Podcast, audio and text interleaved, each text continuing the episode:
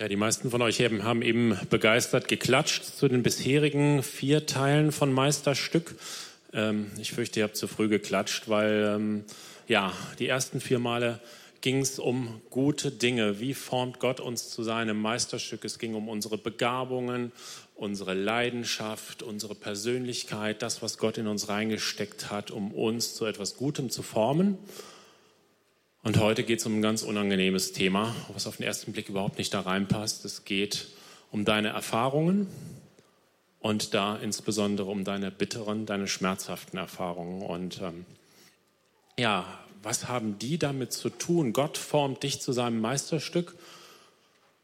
Und jetzt die schmerzhaften Erfahrungen. Und ähm, ich möchte schmerzhafte Erfahrungen, weißt du, das sind Sachen, die dir zustoßen in deinem Leben die dir passieren. Das sind schmerzhafte Erfahrungen, die du mit anderen Menschen machst. Das sind schmerzhafte Erfahrungen, die du vielleicht auch mit Gott gemacht hast.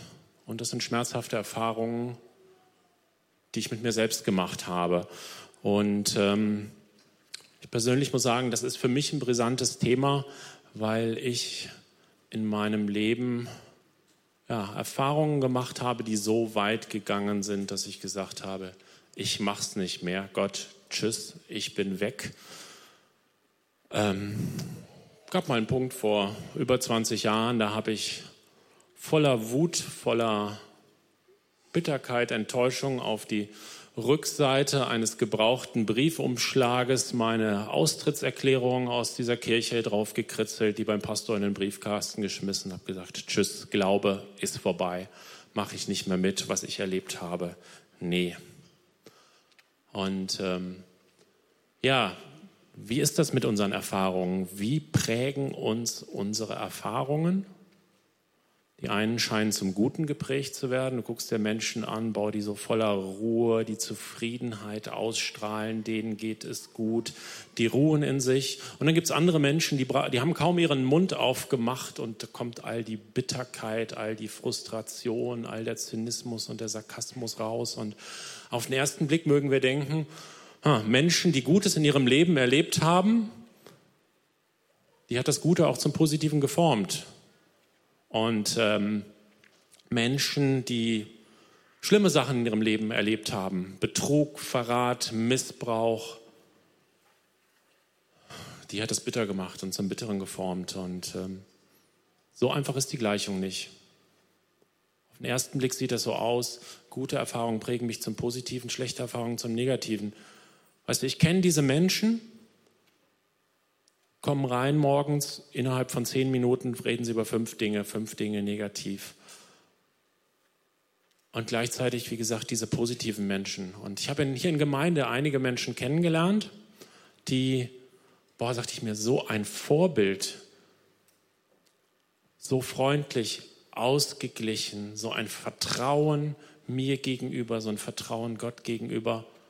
Und dann lerne ich diese Menschen tiefer kennen und dann lerne ich die Lebensgeschichte dahinter. Ohne Eltern aufgewachsen, im Heim aufgewachsen, hin und her äh, geschubst, ausgenutzt, missbraucht. Und ich mir, hey Gott, wie kann denn das sein? Wie kann es sein, dass bei so einem Input so ein Output dabei rauskommt. Wie kann es sein, dass Menschen, die so viel in ihrem Leben verkraften mussten, so die Kurve gekriegt haben? Und warum ist das auch bei manchen Christen so? Da kommen einige Tiefschläge und die hauen mich, die haben mich, persönlich kommen wir gleich noch, völlig aus der Bahn und sie dienen uns nur zum Negativen. Das ist heute unser Thema. Ähm, die spannende Frage ist, was sind die passenden Schlüssel dafür, wie wir beeinflussen können, ob uns schmerzhafte Erfahrungen zum Guten dienen oder ob sie uns zum Schlechten formen. Und ähm, ja, darum geht es heute. Ich muss euch sagen, es gibt kein Patentrezept, aber es gibt einige Schlüssel aus meinem Leben, aus der Bibel. Und ähm, bevor wir das auflösen, möchte ich noch mal einen Schritt weitergehen. Ich möchte mit euch in die Bibel reingehen. Das Matthäus Evangelium, ähm, Kapitel 11, Vers 6. Da sagt Jesus was, das muss man oh, zweimal lesen, dreimal lesen, glücklich sind die, die keinen Anstoß an mir nehmen. Lasst es mal auf euch wirken. Also glücklich, sprich denen geht's gut, die, freu, die können sich freuen, wow, die haben es gepackt, die keinen Anstoß an mir nehmen. Und dieses Anstoß nehmen, denkst du mir, was heißt das hier? An Jesus Anstoß nehmen. Andere Übersetzungen sagen, sich an Jesus ärgern. Und ähm, einige Bibelübersetzungen haben da Fußnoten. Zum Beispiel in der Elberfelder findest du die Fußnoten, die nicht meinetwegen abfallen, die wörtlich sich von mir zur Sünde verleiten lassen oder die sich sie so sehr Anstoß an mir nehmen, dass sie sich von mir abwenden. Und ich denke, Herr Jesus, was bitte ist das denn? Weil, ähm, Jesus, ich dachte, du bist einer von den Guten. Du willst doch unseren Glauben stärken. Du willst doch, dass wir bei dir bleiben. Du willst uns doch ermutigen. Und jetzt sagst du hier, glücklich sind die, die sich nicht von mir aus dem Glauben raushauen lassen. Ähm, Darf ich das mal ein bisschen breiter übersetzen? Eigentlich sagt Jesus hier, in deinem Leben werden irgendwann Situationen kommen, wo das, was ich tue oder das, was ich nicht tue oder das, was ich anders mache, als du denkst, das wird dich so weit bringen, dass du sagst, Jesus, ich verstehe dich nicht mehr, das ist jetzt so krass. Ähm, Jesus, eigentlich, das mache ich nicht mehr mit. Ich, ich weiß nicht mehr, wo oben und unten ist. Ich weiß nicht mehr, ob ich dir vertrauen kann. Und diese Situationen werden kommen. Und Jesus sagt, hey, hab das auf dem Schirm. Das Leben ist nicht happy, clappy und auch wenn du mit mir gehst, es werden Situationen kommen, wo du mich nicht mehr verstehst, wo du die Welt nicht mehr verstehst, wo alles keinen Sinn mehr zu, Sachen, zu haben scheint. Und dann ist es an dir eine Entscheidung zu treffen. Und glücklich bist du, wenn du dann nicht deine Verärgerung, dein Unverständnis über mich dich dazu verführt, Glauben hinzuschmeißen. Lass uns mal in den Kontext gucken, wo er das sagt, zu wem er das sagt. Weil in der Bibel, gerade wenn du eine herausfordernde Stelle findest, die nicht einfach ist, sollten wir nicht lange ruminterpretieren, sondern einfach mal gucken, in welchem Zusammenhang steht denn das, was ist denn das drumherum. Und ähm, ja, Jesus sagt das zu Johannes dem Täufer. Einige von euch, die in der Bibel gut zu Hause sind, werden den Mann kennen.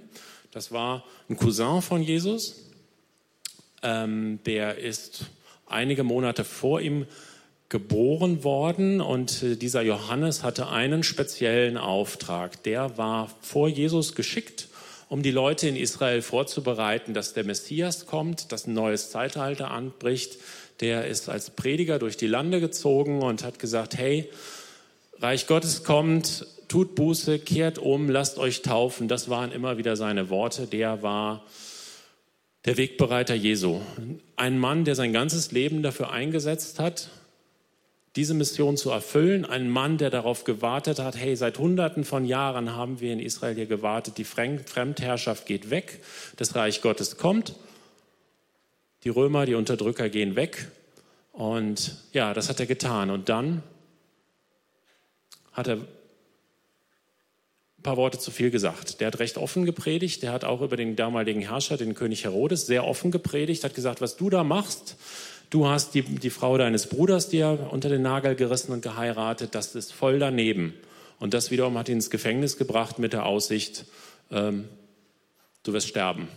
So, und jetzt steigt hier der Bibelvers ein. Und Johannes der Täufer, der damals im Gefängnis war, hörte von den Taten des Christus. Er schickte seine Jünger zu Jesus mit der Frage, bist du wirklich der, der kommen soll, oder sollen wir auf einen anderen warten? Und Jesus antwortete ihnen, geht zurück zu Johannes und berichtet ihm, was ihr gesehen und gehört habt. Blinde sehen, Gelähmte gehen, Aussätzige werden gesund, Taube hören, Tote werden zum Leben erweckt und den Armen wird die gute Botschaft verkündigt.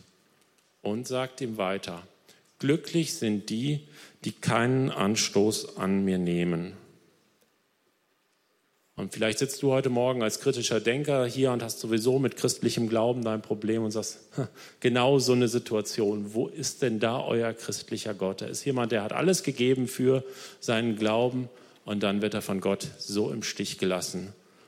Und ähm, Das, was Jesus da sagt, auf den ersten Blick wirkt das wie kompletter Zynismus, wirklich. Weißt du, der Mann hat ein Problem, der sitzt da im Gefängnis und dem droht die Todesstrafe und ähm, Jesus redet Dinge, die gut klingen, ähm, die, die, die Lahmen gehen, das Evangelium wird gepredigt, alles wunderbar, aber bringt das den Johannes aus seinem Gefängnis raus? Nein. Löst das sein akutes Problem, was ihn da bedrückt? Nein. Meine, ermutigt Jesus ihn wenig und sagt, hey Bruder, halte durch, dein Wunder ist schon unterwegs, Gott hat ein Wunder für dich. Macht Jesus auch nicht. Dann bitte Jesus, erklär ihm doch wenigstens, warum, warum das einen Sinn hat. Also du bist folgendermaßen, du bist da und da, Gottes Plan ist so. Macht Jesus das? Nein. Jesus sagt ihm einfach, was außen um ihn herum passiert. Er gibt ihm die große ganze Perspektive.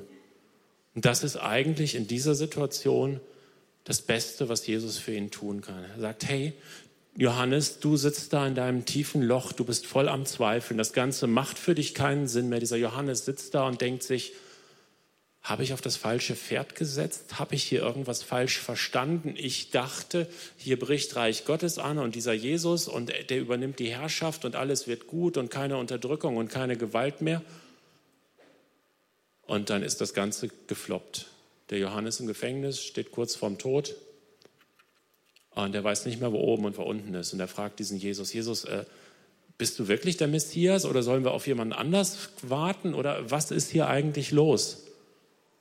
Und er hat keine Perspektive mehr. Und ich glaube, wenn du in einem ganz, ganz tiefen Loch in deinem Leben steckst, dann ist dieses Loch, das ist fies, das ist unangenehm, da ist es dunkel, da ist es kalt, da ist es einsam. Aber eine der gemeinsten Sachen, die ein tiefes Loch mit sich bringt, ist, du hast keine Perspektive mehr. Du weißt nicht mehr, was drumherum passiert. Du bist nur noch du, dein Problem, das Loch und du hast keine Perspektive mehr auf außen, was draußen passiert, was eigentlich der große ganze Plan ist, worum es überhaupt geht. Und genau da kommt Jesus hier rein und sagt, Johannes, guck mal, das, worauf wir 100 Jahre lang gewartet haben, wovon die Propheten gesprochen haben, das Blinde sehen werden, das Lahme gehen werden, das Tote auferweckt werden, dass das Evangelium gepredigt wird. Genau das passiert. Gott ist in Kontrolle. Die Perspektive stimmt. Und ähm, ja, schau da drauf. Schau nicht auf dein Loch und auf deine persönliche Situation. Und damit verbunden ist auch noch eine ganz harte andere Botschaft. Johannes, es geht nicht um dich. Es geht nicht um dich. Es geht auch nicht um mich. Es geht in erster Linie, es geht um Gott. Was Gott tut und es geht um ihn. Und vielleicht sitzt du jetzt hier und sagst, ja, bitteschön, was soll ich denn mit so einem Glauben, wo es nur um Gott geht und nicht um mich? Und äh, ja, ich glaube, da bist du genau am Geheimnis von Evangelium. Ein paar Verse bevor, der, bevor das hier kommt in Matthäus, gibt es die Bibelstelle, wo, wo Jesus sagt, wer sein Leben verliert, wird es gewinnen. Wer sein Leben verliert um meinetwillen und wer es gewinnen will, wird es verlieren. Und genau das ist das Geheimnis hier von Evangelium. Ich setze Gott zuerst, ich setze auch in meiner Krise zuerst, schaue auf ihn und er wird sich darum kümmern, dass die Krise mir zu meinem Guten dienen wird. Und ähm,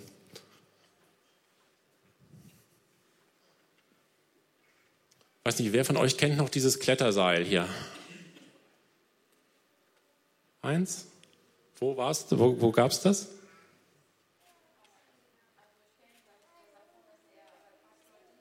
Genau, Pastor Jimmy, Pastor Jimmys Ewigkeitspredigt. So, jetzt magst du fragen, was macht denn das für einen Sinn? Ich meine, der, der Johannes, am Schluss ist er geköpft worden. Kein Happy End. Ein Leben, das durch Leid gegangen ist und im Leid geendet ist. Und ähm, ich muss sagen, mein persönliches Leid ähm, was ich erlebt habe, war, dass,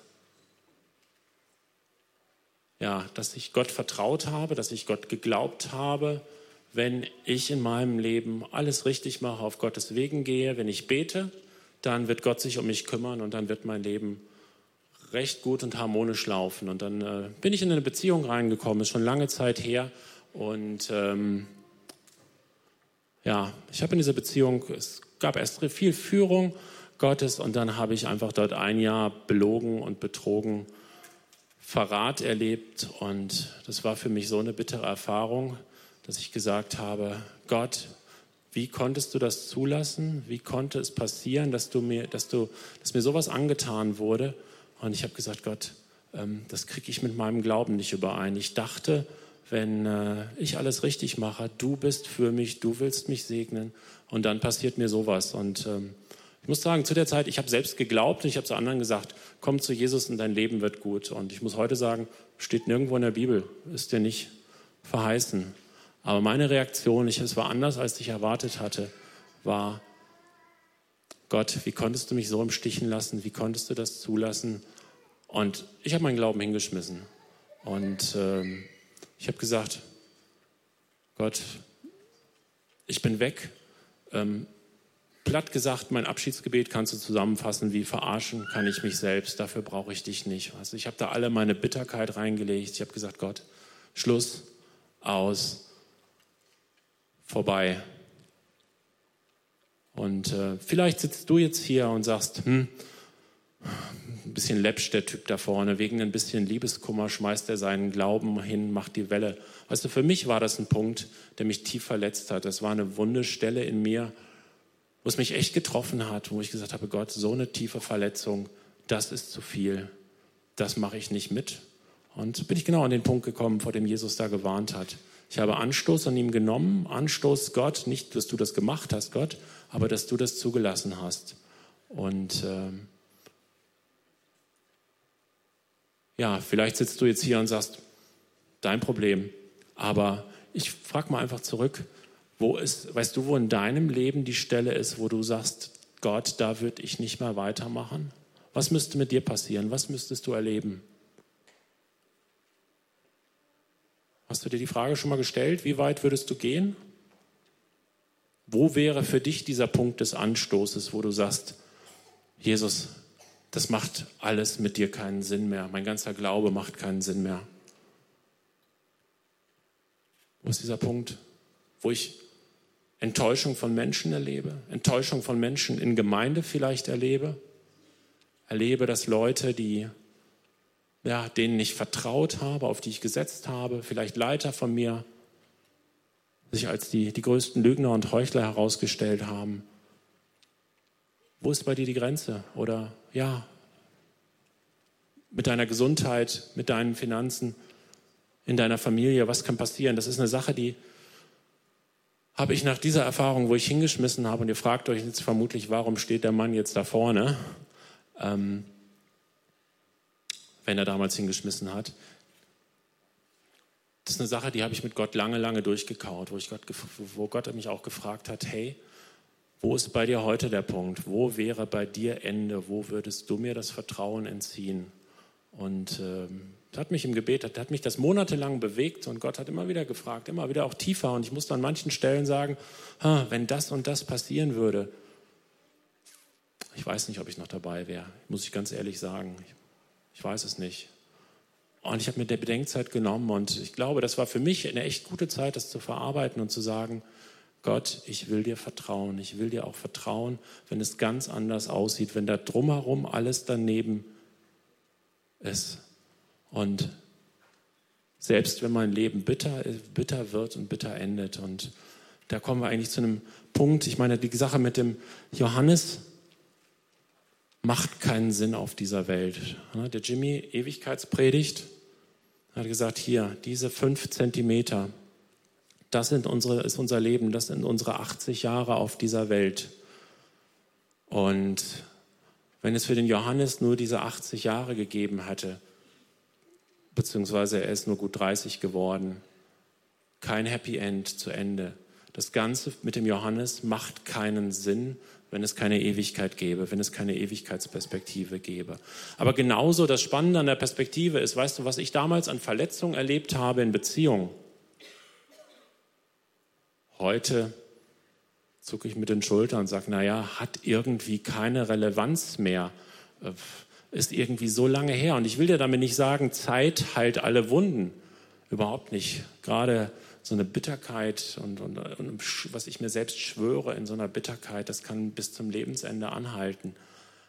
Aber äh, ansonsten in Relation, ich muss sagen, spielt das nicht mehr die Rolle. Und insbesondere überleg mal, das Leid, was du hier vorne erlebst, wenn du 500, 1000, 10.000 Jahre nach hinten in Ewigkeit guckst, was für eine Perspektive wirst du auf dein Leid und wenn es noch so tief ist, auf deine schmerzhaften Erfahrungen, welchen Blick wirst du darauf haben? Wie viel Relevanz werden sie haben? Ich glaube, dass Gottes Perspektive so oft eine andere Perspektive ist als unsere, weil Gott seit Ewigkeit ist und in Ewigkeit sein wird, der hat so eine lange Perspektive und wir mit unserem kleinen Leben, wir sehen unsere paar Jahre gerade. Ich war damals 23, 23 Jahre lang war mein Horizont und Gott hat eine viel weitere Perspektive. Und ähm, ja, es ist wichtig, dass wir uns diese, diese Perspektive von Gott zeigen lassen, dass wir uns von Gott in diese Perspektive reinnehmen lassen. Eine wichtige Rolle dabei spielen Menschen. Weißt du, wenn der Jesus, was, was das Wichtige, was er da getan hat für den Johannes, dass er ihm diese Perspektive aufgezeigt hat. Hey, drumherum, alles ist in Ordnung, Gott ist im Plan, das passiert genau das, wovon du geträumt hast. Und alles ist in richtig, du musst nicht auf jemanden anders warten. Und alles wird gut. Auch ich brauche Menschen um mich herum, die mir in solchen Situationen, wenn ich nicht mehr weiß, wo oben und wo unten ist, wenn ich in meinem Loch sitze, die mir diese Perspektive zeigen, die Gott, zei die Gott kennen und die gleichzeitig Vertrauen haben. Und wenn wir hier vorne stehen und sagen, du brauchst verbindliche geistliche Gemeinschaft, du brauchst starke Beziehungen zu anderen Leuten, die Jesus kennen, hey, du kommst nicht alleine mit deinem Glauben über die Runden. Die Wahrscheinlichkeit, dass du als Einzelkämpfer, der hin und wieder zur Kirche geht, mit seinem Glauben, dass du Schiffbruch erleidest, ist ziemlich hoch, ganz krass gesagt. Und dann sagen wir, schließ dich einer kleinen Gruppe an. Such dir einen Mentor. Such dir einen Wegbegleiter. Wir können dir auch gerne einen vermitteln. Aber du brauchst verbindliche geistliche Gemeinschaft, Leute, die in dein Leben reinsprechen können. Und wenn du die nicht hast, was wäre, wenn Jesus nicht da gewesen wäre, um Johannes zu erklären, was eigentlich der Zusammenhang ist? Da geht es nicht um unsere Programme, dass die Kleingruppen besser besucht sind, es geht einfach um dich. Und ich stelle dir offen die Frage, hast du solche Beziehungen? Leute, die wirklich in Krisenmomenten in dein Leben reinsprechen könnten? Weißt du, die, die stabilen Beziehungen, die baust du heute, die baust du nicht in den Krisensituationen, die baust du nicht, wenn du in deinem Loch da drin sitzt, die baust du vorher.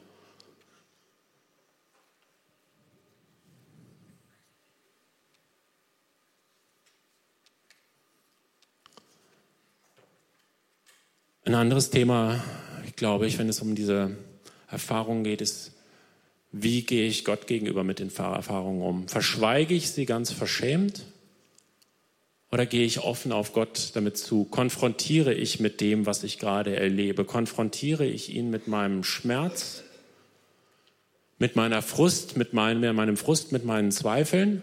Und äh, ich habe euch da jemanden mitgebracht. Die meisten, die in der Bibel unterwegs sind, werden ihn kennen, den David. König David, äh, jemand, der in seinem Leben viele, viele, viele Tiefschläge, viele Herausforderungen einstecken musste.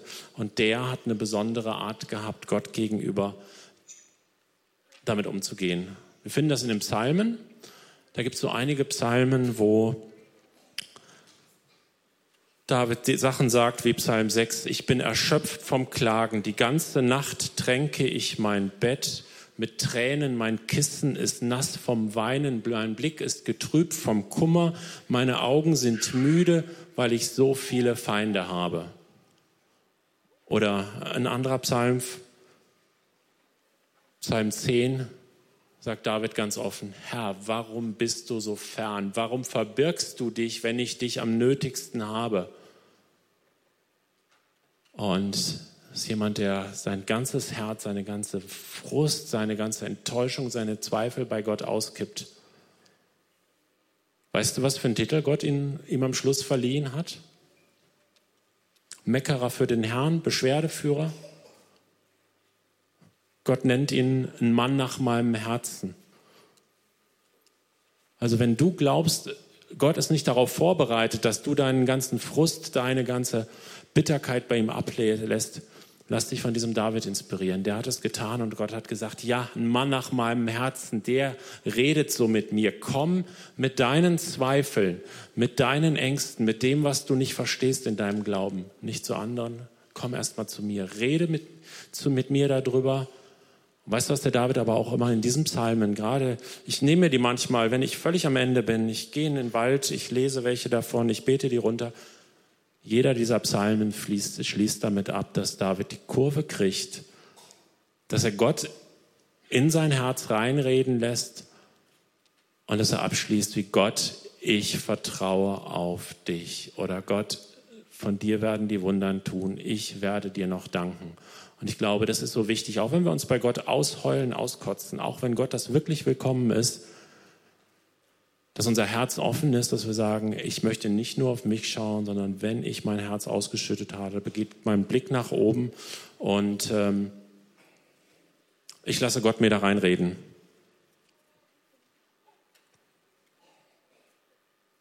Wenn du richtig starke Beziehungen, richtig starke, intensive Freundschaften hast, stell ich dir eine Frage, wo sind die gebaut worden? Als du zusammen mit dem Freund oder der Freundin am Strand gelegen und Cocktails geschlürft hast? Oder waren das die Zeiten, wo ihr zusammen durch Krisen, durch Herausforderungen gegangen habt, seid, wo ihr vielleicht sogar einen Konflikt untereinander hattet, der erstmal ausgeräumt werden musste? Ich glaube, die meisten von euch werden Letzteres sagen. Und ebenso ist es mit Gott. Unsere Beziehung zu Gott wird nicht dann geformt, unser Glaube wird nicht dann geformt, wenn alles einfach ist, wenn alles selbstverständlich ist. Unsere Beziehung zu Gott wird geformt, wenn wir schmerzhafte Erfahrungen sammeln. Ich sage nicht, dass die schmerzhaften Erfahrungen von Gott kommen, aber ich sage, dass Gott sie nutzen möchte zu unserem Segen. Und ich erlebe das bei einigen Menschen, dass schmerzhafte Erfahrungen, wenn du dazu mit Gott gehst, Gott darin dein Vertrauen gibst, dass sie Katalysatoren für deinen Glauben sind, dass sie dich nach oben bringen, dass sie dich näher bringen, dass sie deine Beziehung zu Gott ernster und intensiver machen. Und ähm,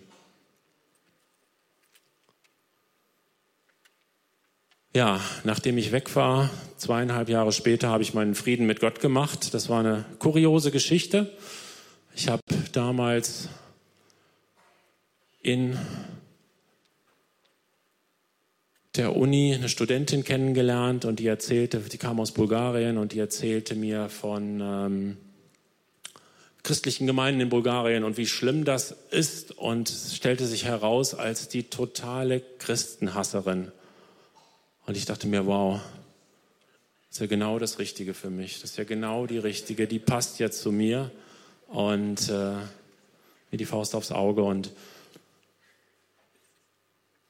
ein Jahr ging das gut mit uns. Wir haben uns hin und wieder gekloppt, aber das ging ein Jahr gut mit uns. Und dann passierte was. Das hatte ich überhaupt nicht auf dem Radar. Das hat mich geschockt. Meine Freundin eröffnete mir, du, ich bin gläubig geworden. Ich glaube jetzt an diesen Jesus und ich gehe in die Kirche. Und äh, vielleicht sagst du jetzt, Gott hat Humor. Ich fand das überhaupt nicht lustig. Und äh, letzten Endes, Gott hat mich da wieder eingeholt, hat mich aber ja, ich habe gesagt, Gott, eigentlich diese Ehrenrunde, dieser Amoklauf, den ich da gegangen bin, all das, was ich in der Zeit angerichtet habe, weißt du, in der Zeit, als ich mit Gott Schluss gemacht habe, ich bin ziemlich aus dem Gleis geraten. Ich habe fünf Strafanzeigen gesammelt. Ich habe eine Freundin, die ich ständig betrogen habe, obwohl ich sie merkte, wie sie das verletzte. Sie ein leichtes Alkoholproblem hatte ich mir noch geholt. Ähm, all das. Und ich sagte, Gott, das wäre eigentlich alles nicht nötig gewesen. Es wäre besser gewesen, wenn ich dir damals vertraut hätte. Aber was? Ich komme zu dir, ich weiß, bei dir gibt es Vergebung, aber ehrlich gesagt, ich konnte mir das nicht vergeben. Weißt du, jetzt kommen wir zu dem Thema Erfahrungen mit mir selbst, wenn ich mal wirklich in meine Abgründe gucke, schaue, boah, was habe ich in meinem Leben, was habe ich im Leben anderer Menschen für einen Scherbenhaufen hinterlassen, für Ruinen. Wie kann das, wie kann das zum Guten werden? Und habe ich lange mit mir gehadert, lange gekämpft und ähm, ich komme immer wieder zurück zu Römer 8, Vers 28, der eigentlich so der, der Aufhänger über diesem ganzen Thema negative Erfahrungen, bittere Erfahrungen sind und was Gott damit plant. Da sagt der Paulus, wir wissen aber, dass denen, die Gott lieben, alle Dinge zum Besten dienen. Denen, die nach seinem Ratschluss berufen sind. Also all das, was uns zugestoßen ist, an negativen Erfahrungen, aber auch alle unsere Sünde, unser Dreck aus der Vergangenheit soll uns zum Besten dienen. Das ist der Wille Gottes. Und wenn ich das schaue auf den, der das geschrieben hat, ihr wisst, wer das geschrieben hat, der Paulus, und ihr kennt vielleicht seine Vorgeschichte. Der war kein guter Mann, der war einer der, der Anführer bei der jüdischen Religionspolizei.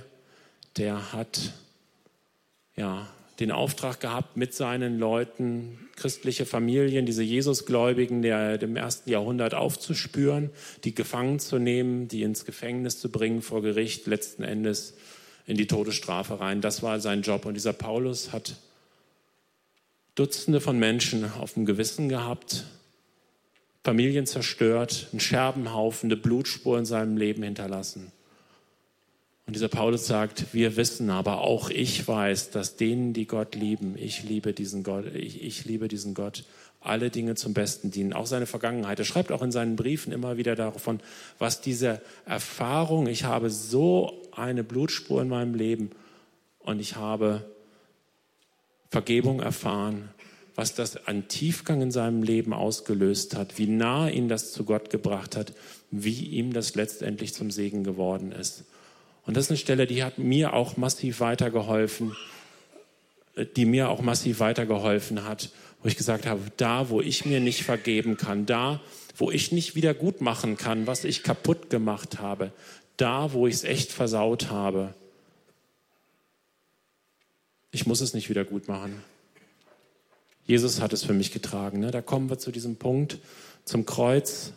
Und wenn wir anfangen mit den schmerzhaften Erfahrungen mit uns selbst, mit unserer Vergangenheit, mit dem, was wir getan haben, was wir anderen Menschen getan haben. Ich glaube, da gibt es nur einen Schlüssel dafür. Und dieser Schlüssel ist einfach das Kreuz. Das, sorry, das ist hier nicht dekorativ, das ist nicht schön, das ist ziemlich hässlich, das passt eigentlich auf die Bühne gar nicht in die Bühnendeko rein. Aber das ist eigentlich der Wesen von, das Wesen von Kreuz. Kreuz ist hässlich, Kreuz ist unangenehm. Das ist der Kreuz, wo Jesus meine Schuld getragen hat. Und die spannende Sache an, an diesem Bibelvers ist die Aussage, die Gott nach seinem, die von Gott nach seinem Ratschluss berufen sind.